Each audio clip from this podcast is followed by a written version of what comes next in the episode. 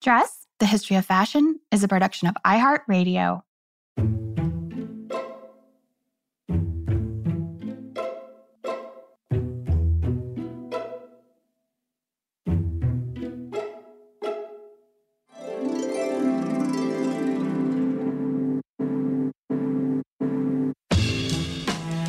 With over 7 billion people in the world, we all have one thing in common. Every day, we all get dressed. Welcome to Dressed, the History of Fashion, a podcast that explores the who, what, when of why we wear. We are fashion historians and your hosts, Cassidy Zachary and April Calahan. So, Cass, um, as you know, it is quite the rarity when we have contemporary fashion designers on the show. And that is because we consider ourselves to be a history podcast. But that being said, from time to time, there are definitely exceptions to be made in the case of living legends. Yes, and of course, such is the case today. We are so excited to welcome Norma Kamali to the show.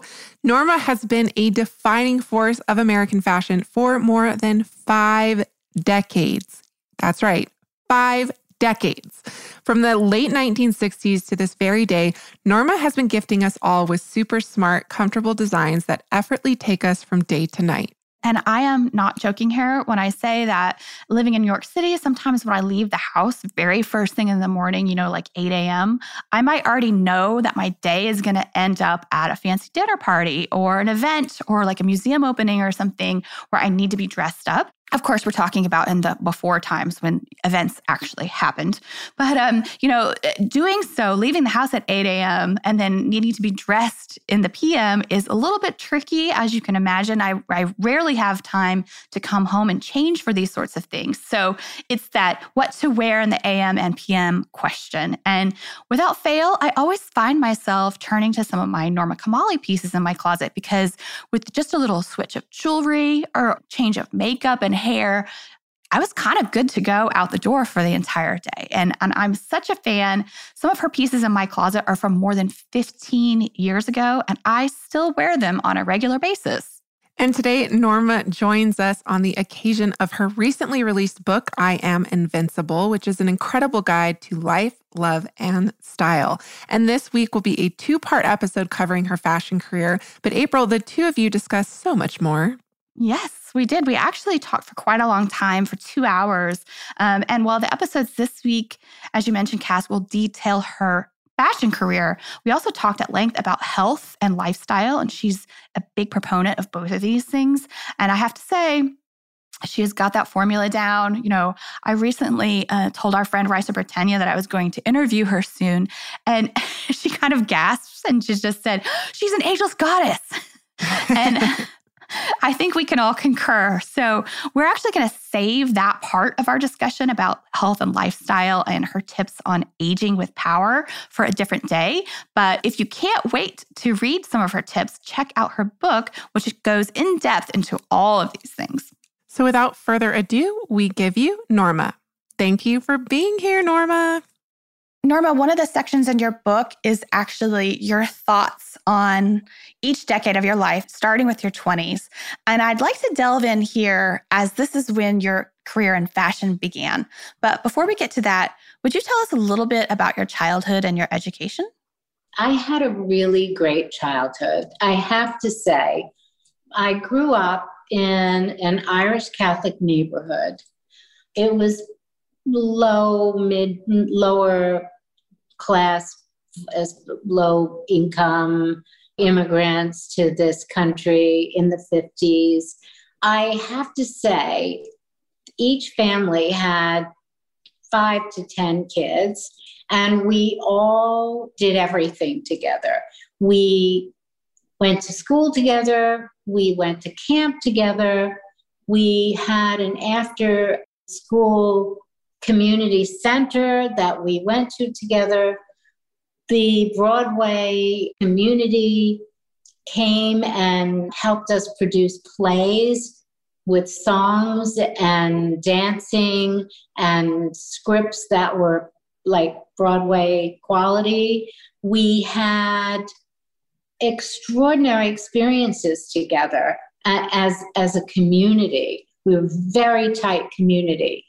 I treasure it. And I actually received a note from an email from my very first boyfriend as a result of this book.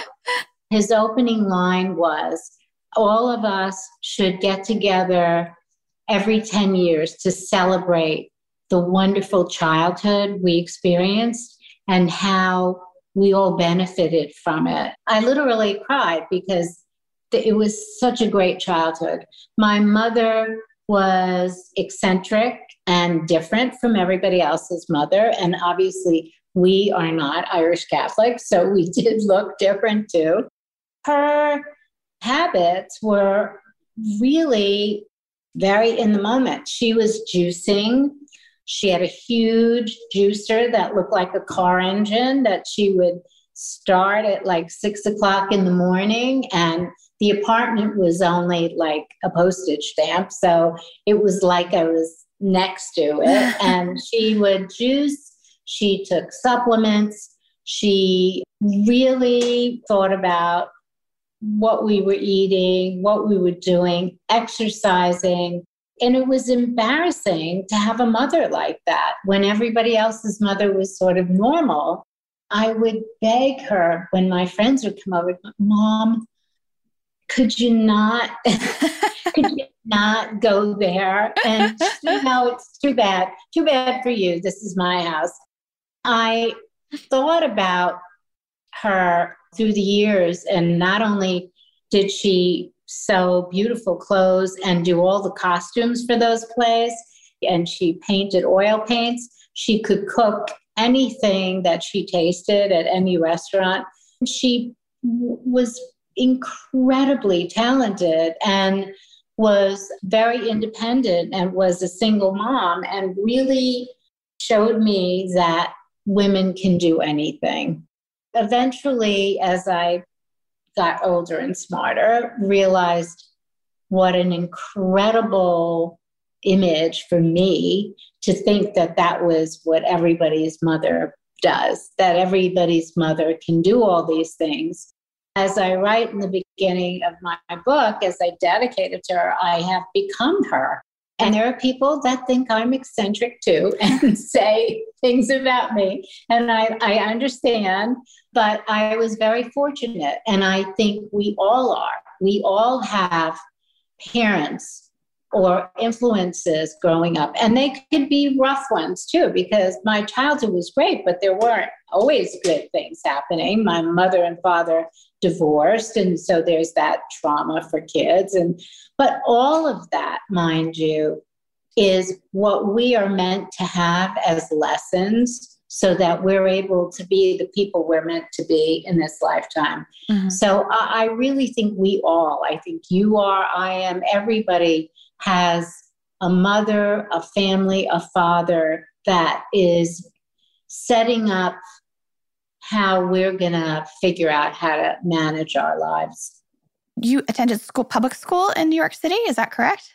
I did. I did. I went to um, PS 158, which is a very good elementary school, public school for kids. I went to Wagner Junior High School, which is a little rougher around the edges. And then I went to Washington Irving High School, which was all girls at the time. The population, there were 6% Asian and white, and the, the population was very mixed from all parts of New York it was sort of near Little Italy and Chinatown, but it was a commercial area. I got into the school because I wanted to get scholarships because I knew my mother wouldn't be able to afford college. So I would travel outside of my neighborhood for the first time and go to Washington Irving. Washington Irving was a very tough school, very tough you had to be strong and tough.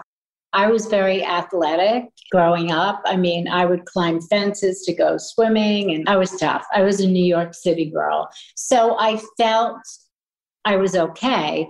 But if you carried a portfolio, it meant you were a target. So I had to hold my own. And I love the school because it gave me the opportunity to have scholarships not only for painting, but to FIT and life drawing classes.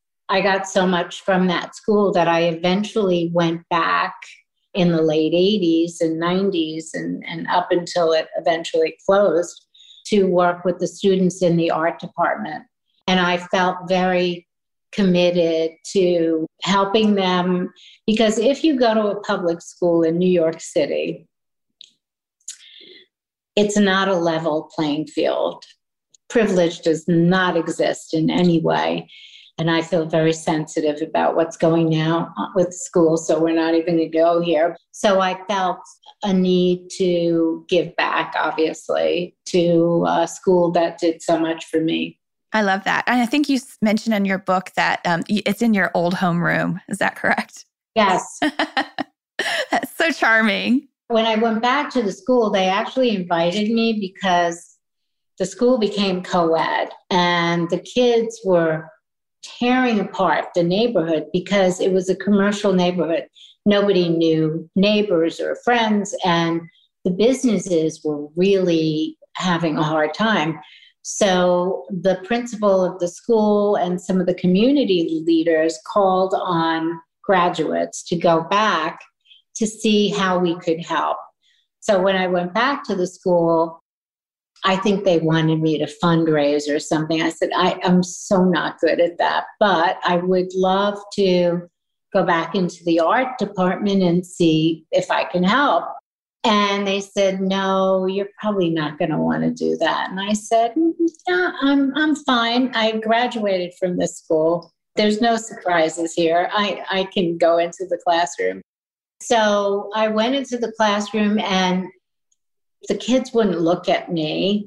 They were all talking and uh, really wanted no part of me. One girl, not even looking at me, she was putting on makeup, raised her hand and she said, So what's in it for you to be here? They didn't trust anybody, and why should they? I told them that I sat in those very same chairs. In fact, the desks were exactly the same. they hadn't changed them. The room was exactly the same. And I said, I sat in this room. This is my homeroom.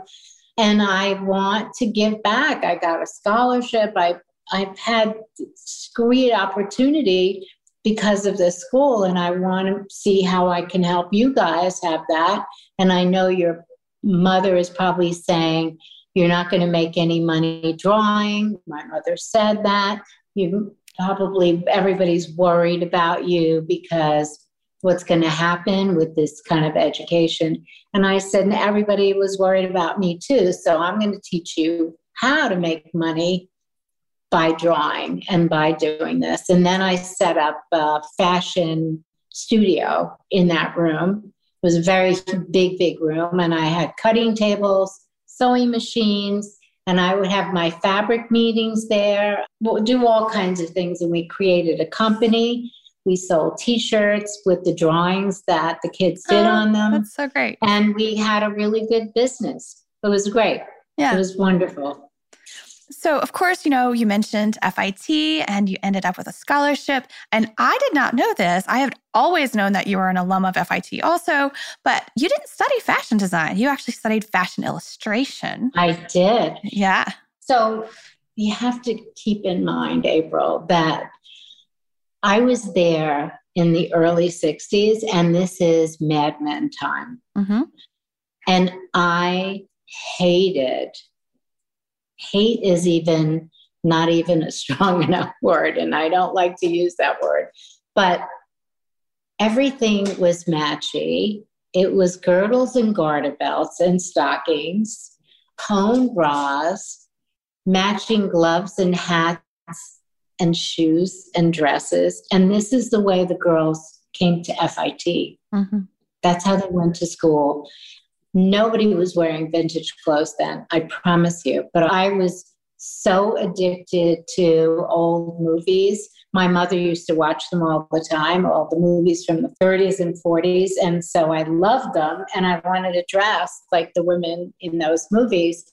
And I found some places and they were they weren't called vintage stores they were like junk stores mm-hmm. and i would wear those clothes and everybody was doing mad men so i didn't want to be in fashion i really didn't like it but i liked drawing and i liked illustration and i would look at all the magazines from the 30s and 40s because they were great illustrators at the time I had an amazing instructor.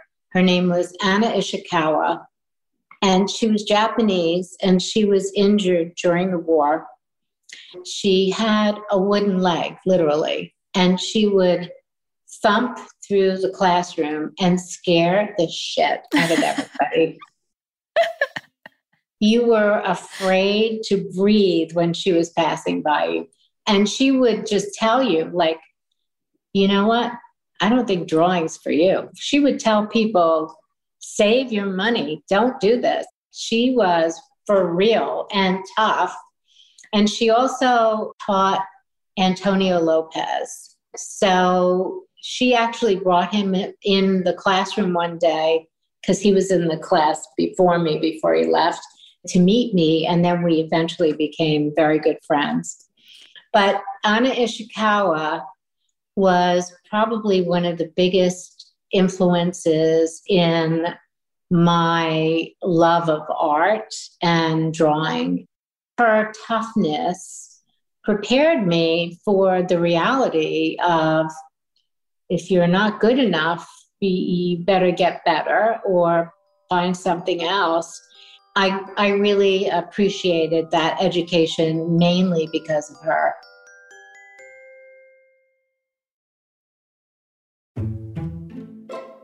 after you left, you had a rather upsetting job interview to become a yes. fashion illustrator where a man essentially, or not even essentially, he sexually harassed you during this interview. So again, this is the 60s, right? This is Mad Men time. This is totally the behavior du jour. When you're 18, 19, 20, you know how vulnerable you are all girls are vulnerable and we don't feel the power. It's other people that have the power. They have more experience, they know more. They're they're in the situation of giving us a job or whatever it is. And so a lot of times we find ourselves in objectifying situations, whether we created ourselves or we we're stupid to believe that this is all going to be good when we should actually know better.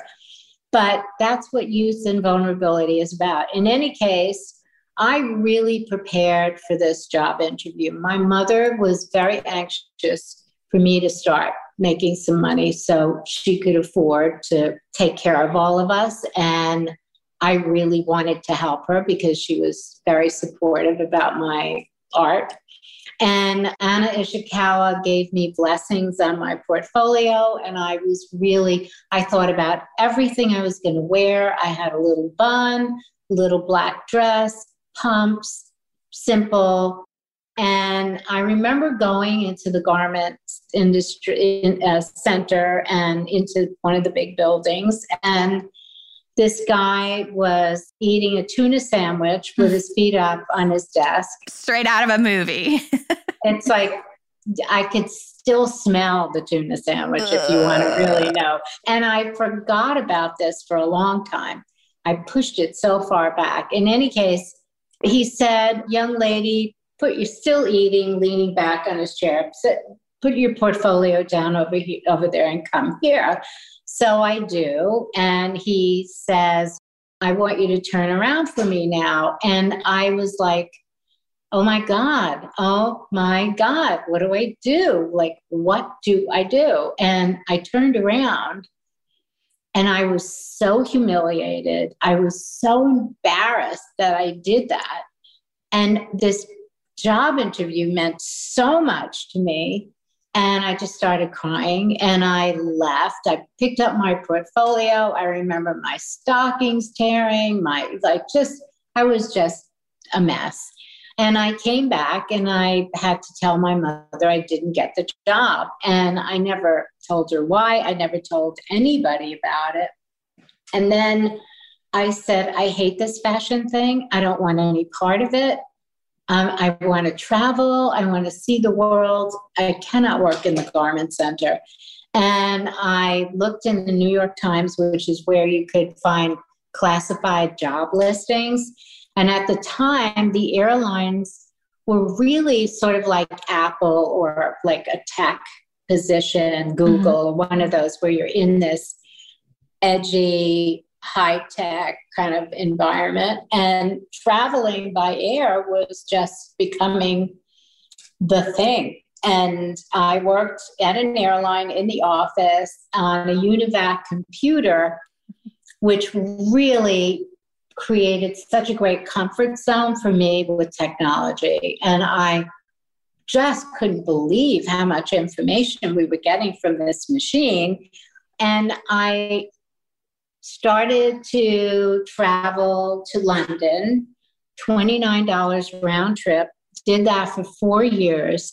And I watched the 60s revolution happen every weekend as if I lived there because people thought I did. And it was just, just so, I was so fortunate because I was everything about what was happening there. It was me, it was my identity. People were wearing vintage clothes and they were, you know, it was so perfect. And as a baby boomer, I was the first start of baby boomers, and I didn't connect to the previous generation, which was the post war and so baby boomers were really the initiators, the disruptors for what was happening in the 60s.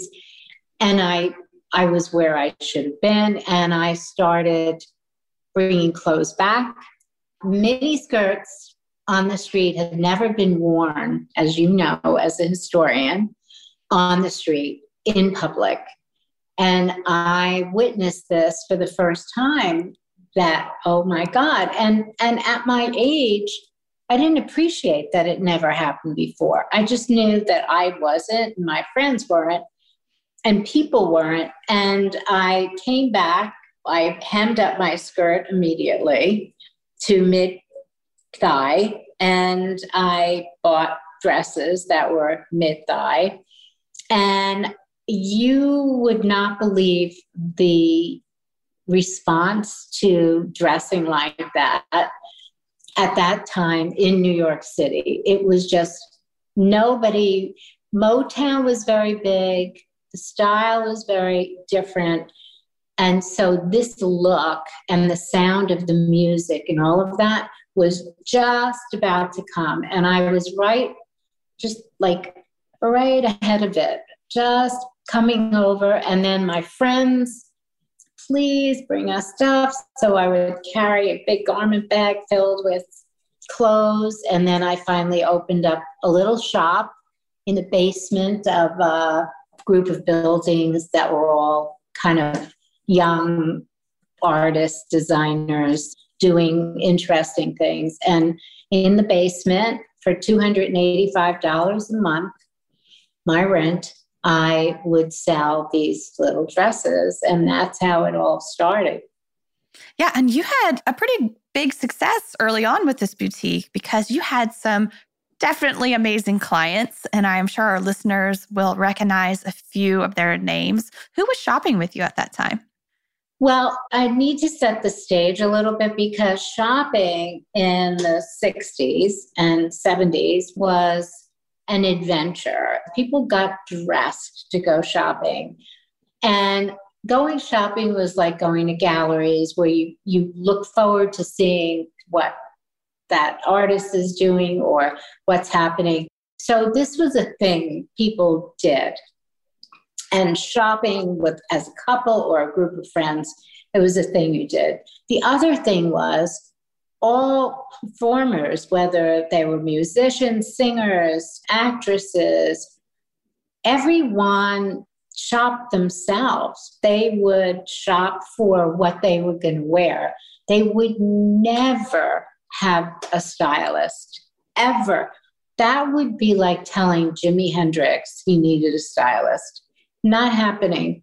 So the point was you didn't want to look like anybody else.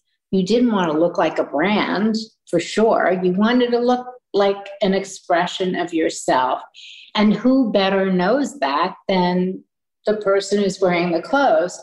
So everybody was shopping in all of these new kind of shops that had different things than the stores had because a lot of the stores were still in old 60s mode. They mm-hmm. weren't moving in this new image.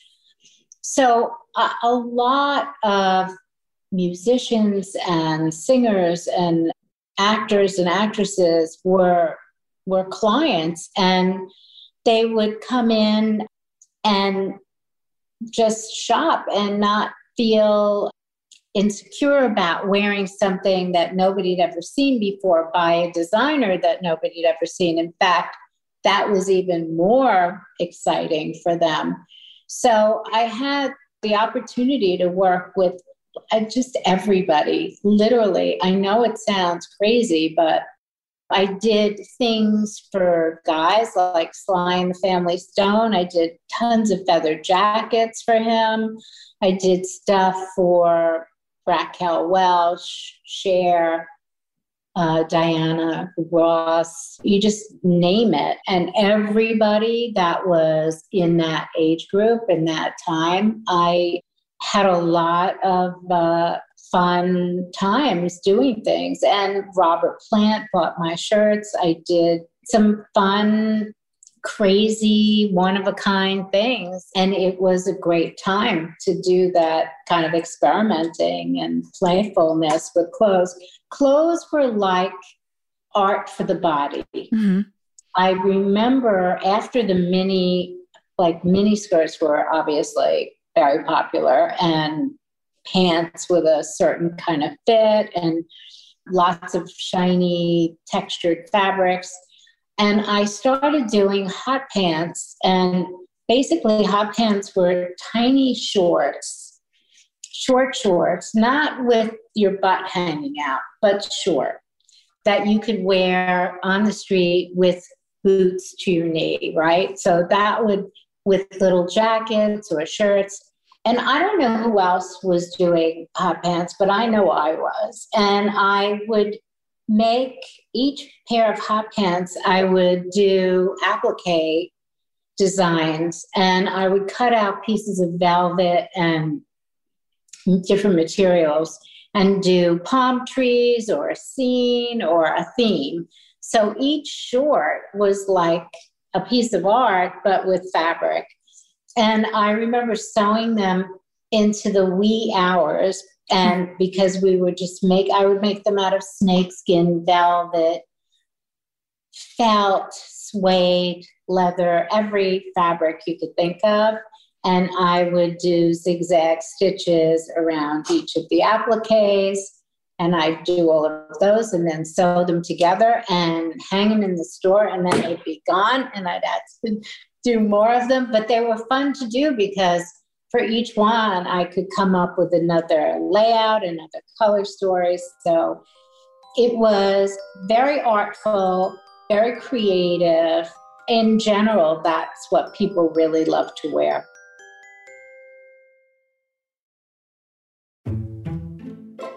More than a couple of iconic designs that you are still known for today happened really early on in this part of your career. Would you tell us a little bit about the parachute collection and also the sleeping bag coat? And I just want you to know that I am obsessed with my sleeping bag coat. Oh, I'm, good. I'm not sure how I lived life before I had it. Total game changer. well, I, the way to make it last forever, which you can do, is when you're ready to roll it up into a pillowcase or into a sack for the for the summer take a sponge with soapy water and do every bit around the collar the cuffs everywhere. Really sponge it clean because bacteria eats mm. up fabric. Right. And if you especially if you have lipstick on and you that it that's I would clean it along the way as you wear it too.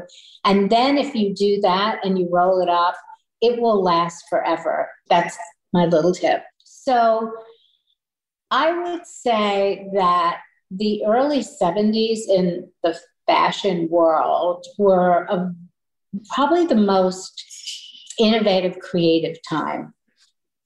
And Ian Schrager and I both really um, agree that this is actually um, still true. The fashion industry was coming into its own. There weren't brands per se. There were the big sort of couture names, but not that many American ones. But brands were beginning, and there was incredible innovation and creativity. It was in the air, it was the time that was ready for it.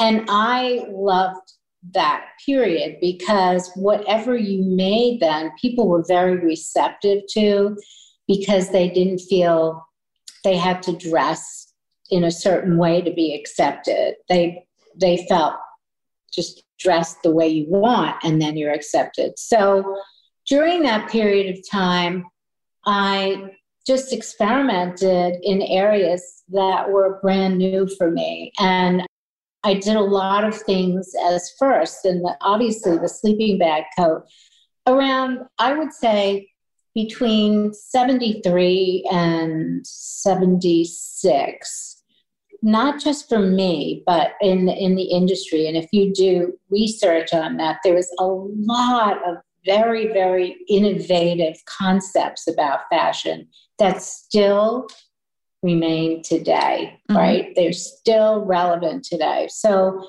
the sleeping bag coat is is interesting because I didn't think of it as a design. I really looked at it as a commodity when I was camping and got up in the middle of the night to go to the bathroom and it was freezing cold.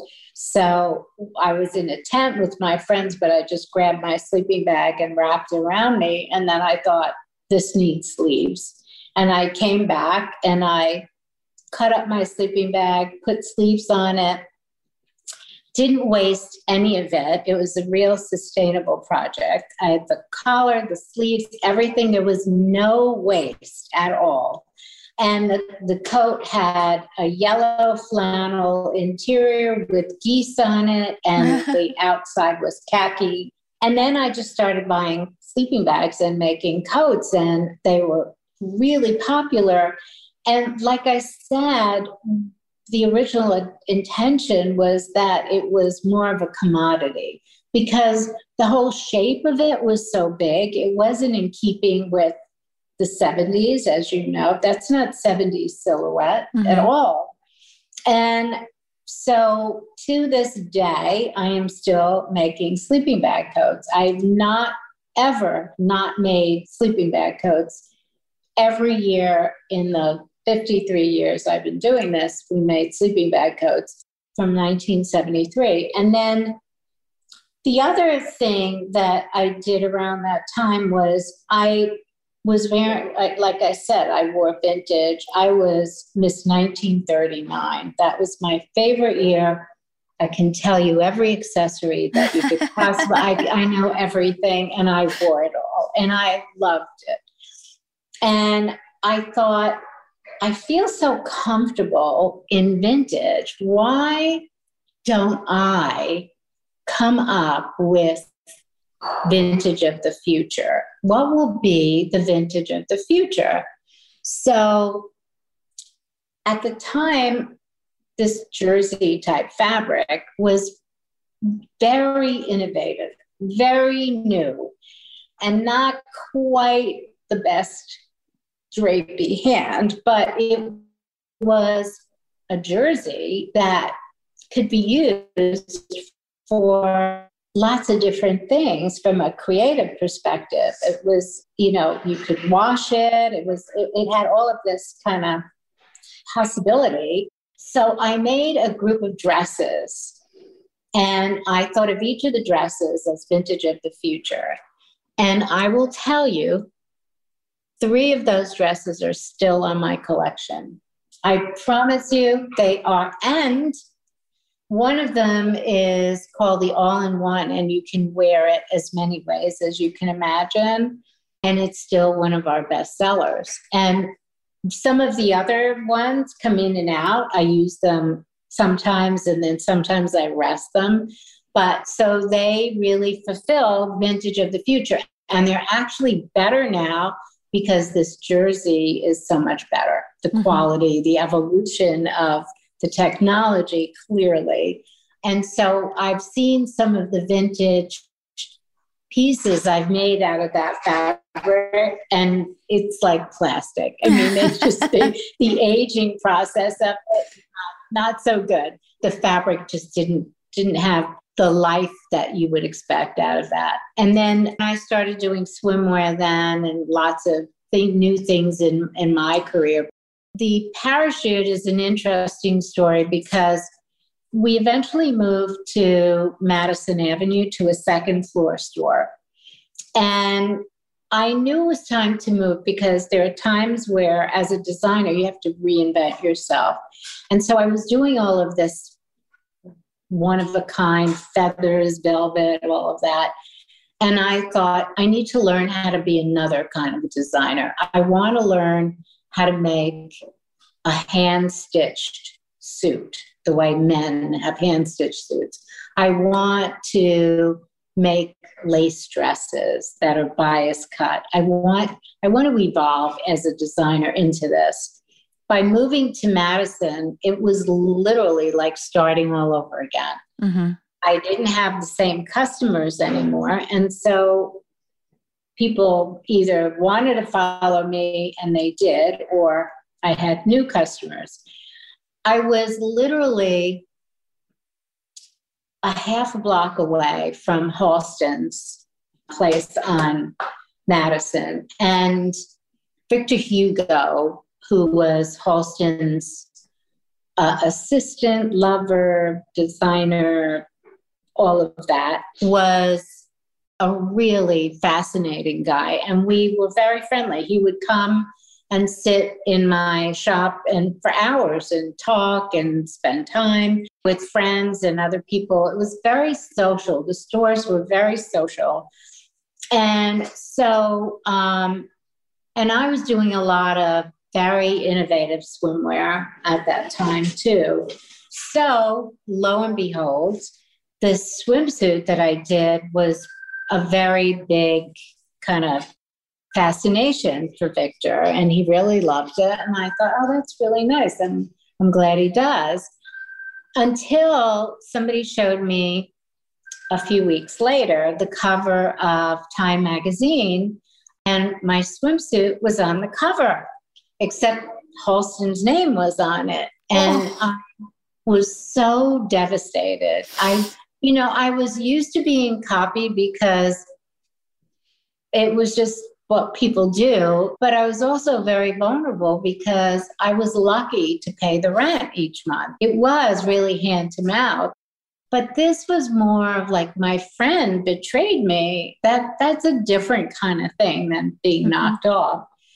And I really felt so bad. So he kept trying to reach me and he finally got me. And so he said, I apologize for what I did. It was wrong and I feel really bad, but I have something for you. And you have to meet me at Halston's house.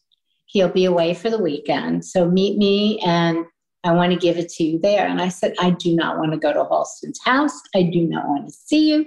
I'm da da da da da. and he said, please, please, you must do this. I'm begging you. I know I this is my way of making it up to you. So I went to Halston's house, which was really a very beautiful house. And I don't know if you've seen pictures of it, but it's a townhouse that was just open straight up with balconies and an ottoman on the first floor. It's in all the pictures. And there's over the ottoman is a balcony. So Victor said, sit on the ottoman and cover your eyes. So I said, okay.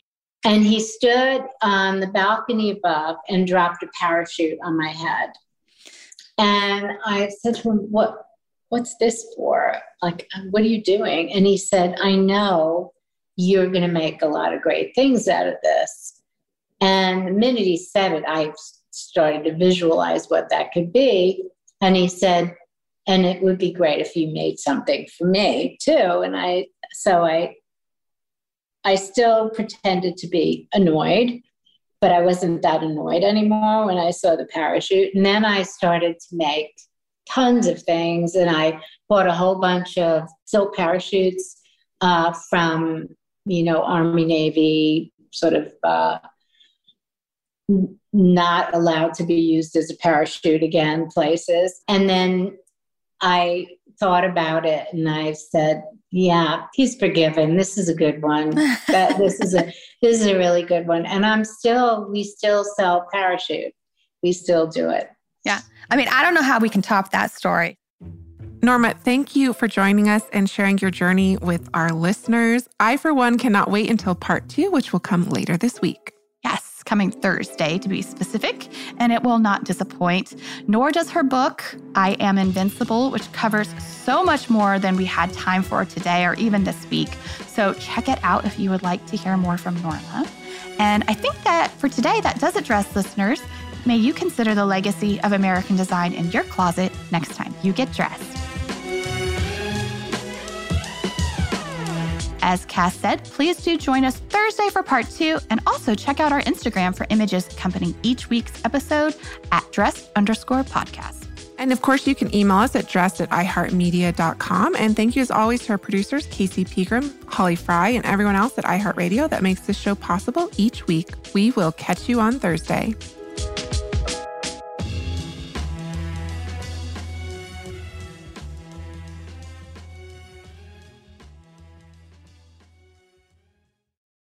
Dress, the history of fashion, is a production of iHeartRadio. For more podcasts from iHeartRadio, visit the iHeartRadio app, Apple Podcasts, or wherever else you listen to your favorite shows.